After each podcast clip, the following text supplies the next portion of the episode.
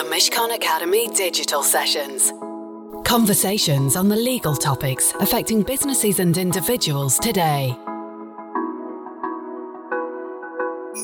In this episode, we speak to Anna Buxton, an international surrogacy coordinator at My Surrogacy Journey, about her personal journey to parenthood following the birth of her three children, all born via international surrogacy, and how My Surrogacy Journey can help intended parents. What are the legal considerations in an international surrogacy arrangement, and how does Anna recommend building a relationship with an international surrogate? Hello, and welcome to the Mishcon Academy Digital Sessions podcast, and to this, the second in our Modern Family series. I'm Antonia Felix, a partner in the family department at Mishcon de Reya, and I'm here today with Emma Willis, also a partner in the family team, and we're joined today by Anna Buxton.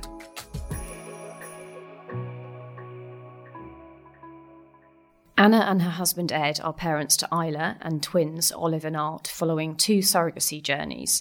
Anna had a long and difficult journey to motherhood and medical procedures and miscarriages for over 18 months.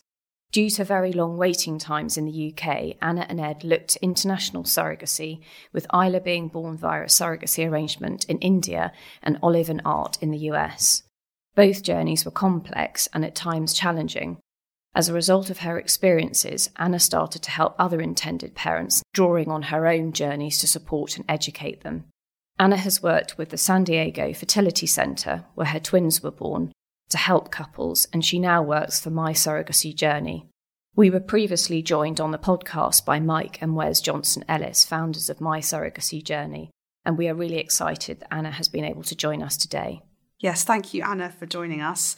You've had um, an incredible busy 12, 18 months working with My Surrogacy Journey during the COVID crisis and juggling parenting for Isla Olive and Art. So before we talk further, I know that everyone would like to hear a little bit more about your family. Thank you. Thank you for having me. So, as you said, we have three children. Isla is nearly seven, and she was born in India. And the twins are three and a half, and they were born in California. And when just after the twins were born, I used to work in investment management, and I've always been really open about my struggles to build a family. And just the more I talked about it, just by word of mouth, more and more people kind of came and asked me about my experience. And that's why I ended up moving out of investment management and working with San Diego Fertility Center and my surrogacy journey now. There are many more people talking about it. And obviously, with social media, there's a really big community. But when we started, there were very few people talking about it. And when you, if anyone is considering surrogacy, when you start thinking about it, it feels like this insurmountable task and it's really daunting. So being able to do this now and talking to people and helping people through my own experience is great. Yeah, because we talk so much about surrogacy now, but obviously, as you say, back then, not as many people did talk about it. And people's journeys are so different to get to the decision making process of saying, I want to go through surrogacy. And so, did you feel still that it was a bit of a taboo subject and that you had to almost justify your decision to other people? Yes. I mean, it sounds very strange to say this, but I always slightly now retrospectively consider myself quite lucky because I was told following miscarriage and medical procedure that I would 100% never carry a pregnancy and that surrogacy was my only option. For many couples, they're not given that definitive it's never going to happen, but they've probably been struggling for years with unexplained infertility. And so making the decision to pursue surrogacy can be really difficult because it is taboo. As a woman, you feel like you're sort of giving up. And so having more people talking about it and realizing that it is an option, that it's a really good option for some people, I think it is really important. And how do you feel then that the landscape has changed from when you had Isla to now in terms of the, the way in which people are having a conversation about surrogacy? It is just more that it that there are just that many more people talking about it, being open about it.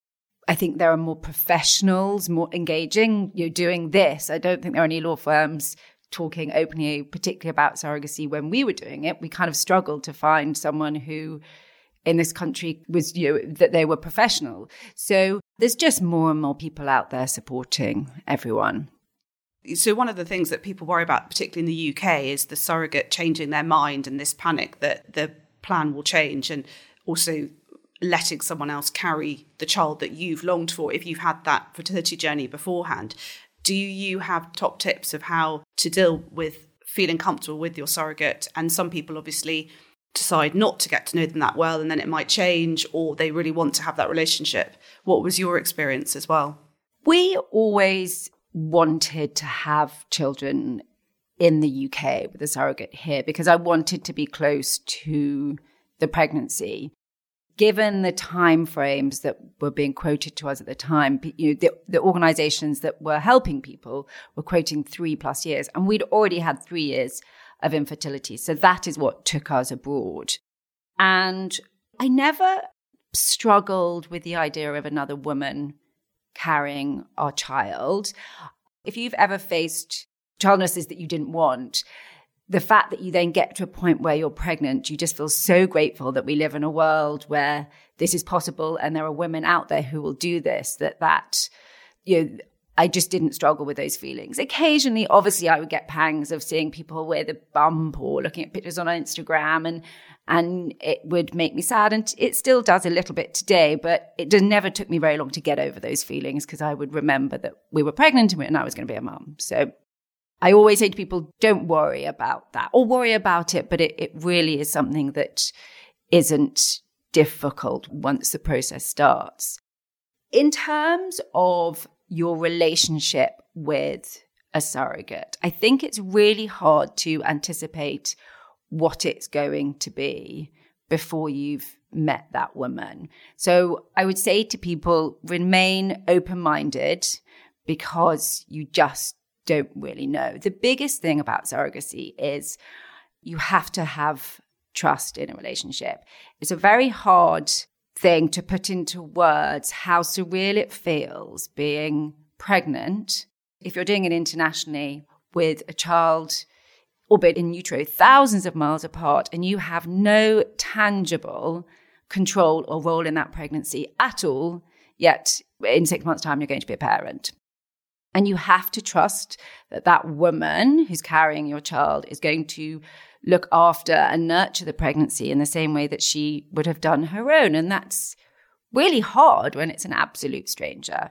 So, the really important thing is to find ways to communicate and to trust each other. I remember with Holly and I, so our surrogate in California, we found that a really sort of regimented way of communicating helped because she, like many surrogates, she had young children, was really busy.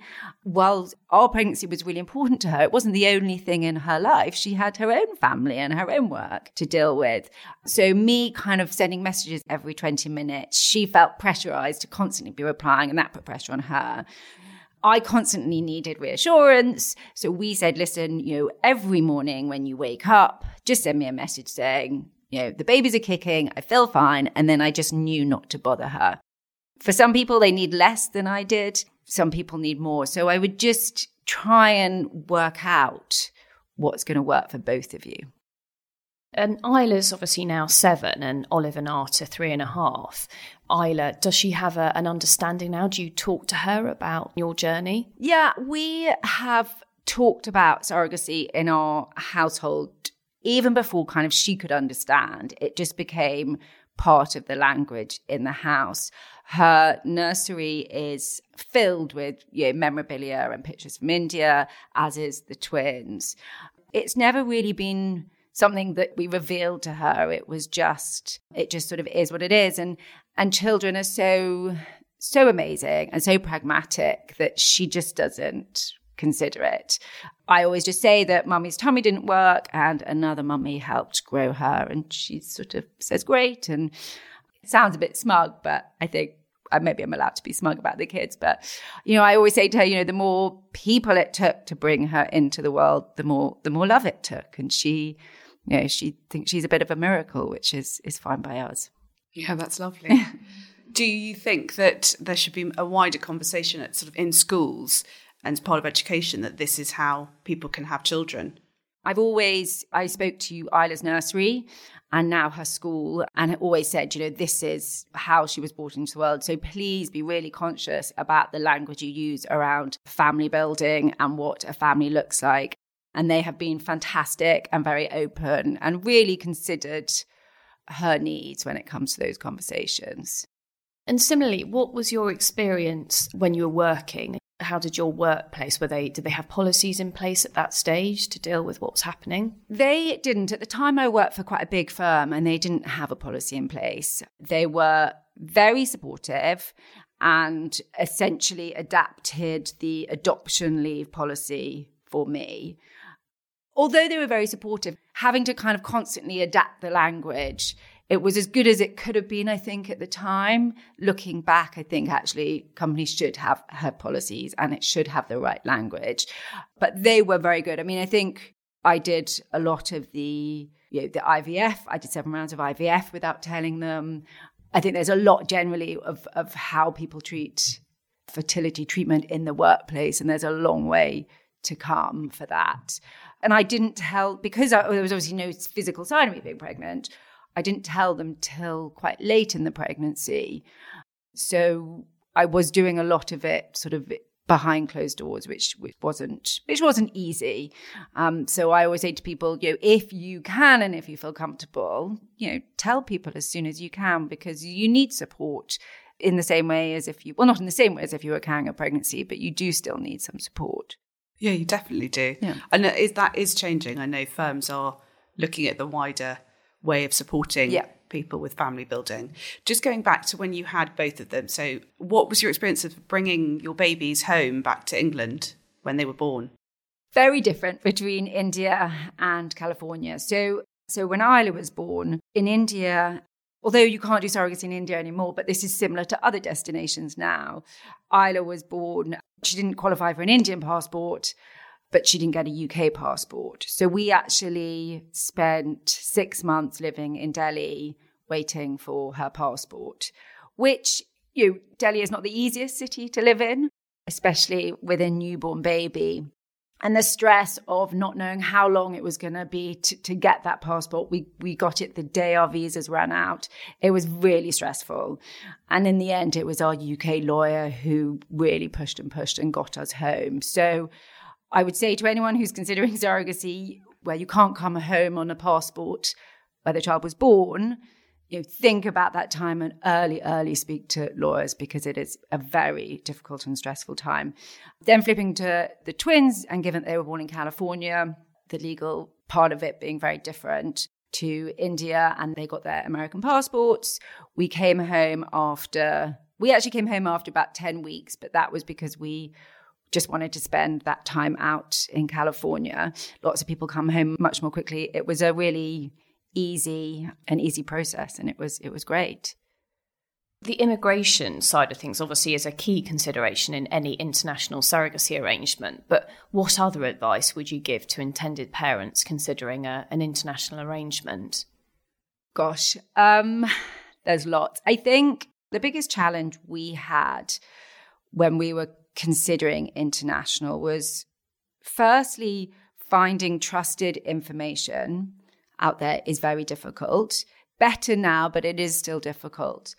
And secondly, I think balancing your often desperation to build a family with the time it takes to pursue essentially a responsible journey is really difficult. So you have to you have to take a step back and firstly think, you know, however desperate you are to have a family, that cannot come at the expense of another woman's well-being or even human rights. And secondly, that Ed and I always said, you know, any child that we brought into the world through surrogacy had a right to a story about how they were born that was ethical and responsible and that we were proud of. And when they were older, they could be proud of sharing. So I would always say to people, firstly, take that step back and really think about where you're going to go. Because of those considerations, when we went to India, we physically went out to India. We visited clinics, we spoke to lawyers, we spoke to charities, we saw some things that we were absolutely not comfortable with. But then we found people who were doing surrogacy in a responsible, ethical way, and we were really comfortable. And then we moved forward, and, and Isla was born. We then, when we came to our sibling journey, before going to the US, we actually tried Canada. And because it was Canada, we thought, well, it's, it's Canada. You can trust everyone. It's, you know, it's a lovely country. So we went in totally blind and naive. And ultimately, we were matched with a woman who neither physically or emotionally should never have been a surrogate. We weren't supported. She wasn't supported. We had two failed transfers, a miscarriage, and, you know, suffered untold heartache, both us and also our surrogate. And it had a huge financial impact. So I would always say to people, do your due diligence. Surrogacy is emotionally and financially and physically and legally really complicated. Nothing's insurmountable, but you need to understand all those buckets and understand what goes into all of them. And I think ensure that any woman who's going to be your surrogate is given the time and the space and the resources to make sure she's educated on all of those things and make sure that whether it's the clinic or the agency or her lawyers do all of those things. And once everyone is educated, once everyone knows their expectations, what you expect of each other, then you can have a balanced relationship. And ultimately, that is what leads to hopefully a successful surrogacy journey. Um, and that's really where my surrogacy journey came from. It was about connecting people with the right information and the right professionals so that they can build a sort of trusted team to support them. And that was actually going to lead on to my next question. So, if someone doesn't know where to start, but they know that that's the journey they want to go on, they come to you at my surrogacy journey, and what what happens then? Just so that everyone understands exactly what you do. And we heard a bit before from Mike and Wes as well. So, if someone is considering international, what we will do is look at the options. And at My Surrogacy Journey, generally we're, we're talking about the US and Canada. First and foremost, international surrogacy is phenomenally expensive. And it's really important for people to understand why it's so expensive, all the buckets of costs so they can understand if it, it fits right for them. So we go through the costs, the budget, their expectations in terms of time frame, the legal considerations, and once we sort of know all of that, it's then that we start helping to kind of build that trusted team. So whether you're creating embryos in the UK and shipping them or creating them in the US, whether you need an egg donor, we match them with professionals to build. I keep coming back to the same thing about kind of building this team, but that's what you need to do. And I think it's really important for people to choose the clinic that they like and they trust and the agency and the lawyer. So we give them access to those people and then and people then choose who who they want to work with. So, you and Ed, on both of your surrogacy journeys, obviously, because of the waiting times in the UK at the time, opted for international options. Is it the case that it was the landscape, the legal landscape in the UK at the time, and as it is now still, that put you off? It definitely was a consideration.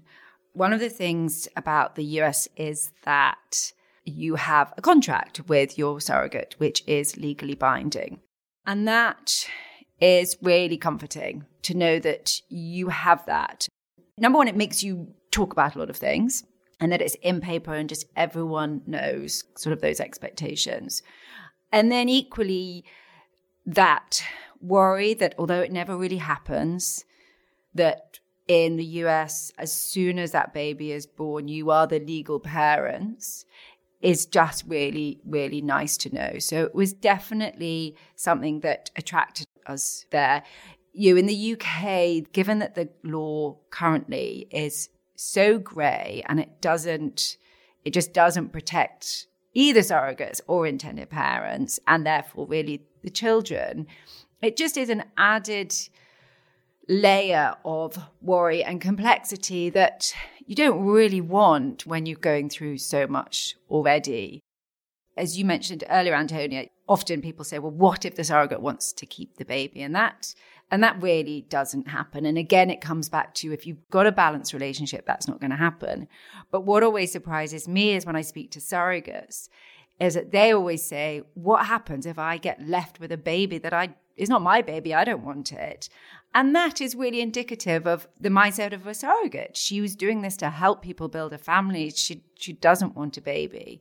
So I think, you know, ho- hopefully, fingers crossed, the law reform will clear up some of that kind of ambiguity in the law at the moment. I think one of the things when people are doing surrogacy in the US is that because of the structure there and how a legal framework is, they say, well, I'm the parents in California and we'll fly home done. And they forget that in this country, we, we don't adhere to Californian law. And so, and I never quite know, is it exactly the same process when you come back to the UK? Yeah, so we often have clients coming in and they might have approached various organisations in the US. And as you've covered, they will be considered the legal parents in certain states in the US with the pre birth orders. But there is a misunderstanding that even though they may be the legal parents in an international surrogacy arrangement in the country in which the baby's born, when they come back to the UK, they then have to go through the process of applying for a parental order. And I think obviously that's where my surrogacy journey is doing such great work in educating people about what the position is. Yeah, and there's also other issues that people need to think about, like wills and guardianship and tax issues and things like that, that you don't even consider would be part of having a baby. And the earlier you think about that, exactly as you say, the better, because you don't want to have to deal with it when you've got your lovely baby and you just want to go home and enjoy being a parent. So as much as you can do earlier, I think is is better, and that's always our message. And often it's just forgotten because there's lots of other things to focus on. Often people with international journeys say, "Oh my goodness, you're the international parental orders are heard at the high courts." And that's where we went for both of ours. And it seems, again, quite a sort of daunting thing. And you think, well, I've got my baby. Why do I now need to go and have someone tell me I'm a legal parent I already am? And I always say to people, honestly, those two days I think were kind of the happiest in our whole kind of, well, obviously not when the babies were born, but they were such wonderful days because generally they're heard at the family courts. The judges there, I think there are only a few who do them, mm. are so supportive and so lovely. And it feels like such a sort of grand, fitting way to represent kind of the magnitude of what we did to kind of have our baby that it just was this, both times we had them was, was this wonderful celebration of sort of everything we went through to to get them. And then at the end, we've got really nice pictures in the courts mm. and with the judge, and we had a nice lunch. So, I mean, as family lawyers, it's the best, isn't it, Emma, to be able to help someone actually have a family. Definitely. I, I, think for both us and for the High Court judges, it's probably the more joyful aspect of our work as family lawyers. Anna, thank you so much for joining us today. It's really amazing how you share your own journey to help others, and we know it's helping others make the decision to parenthood with more knowledge and understanding we very much look forward to following and supporting you in your future work. And I'd like to say thank you to Anna for joining Emma and me for this Mishcon Academy Digital Sessions podcast. I'm Antonia Felix, and do look out for the next episode in the series. The digital sessions are a series of online events, videos, and podcasts, all available at mishcon.com. And if you have any questions you'd like answered or suggestions of what you'd like us to cover, do let us know at digitalsessions at mishcon.com. Until next time, take care. The Mishcon Academy Digital Sessions. To access advice for businesses that is regularly updated, please visit mishcon.com.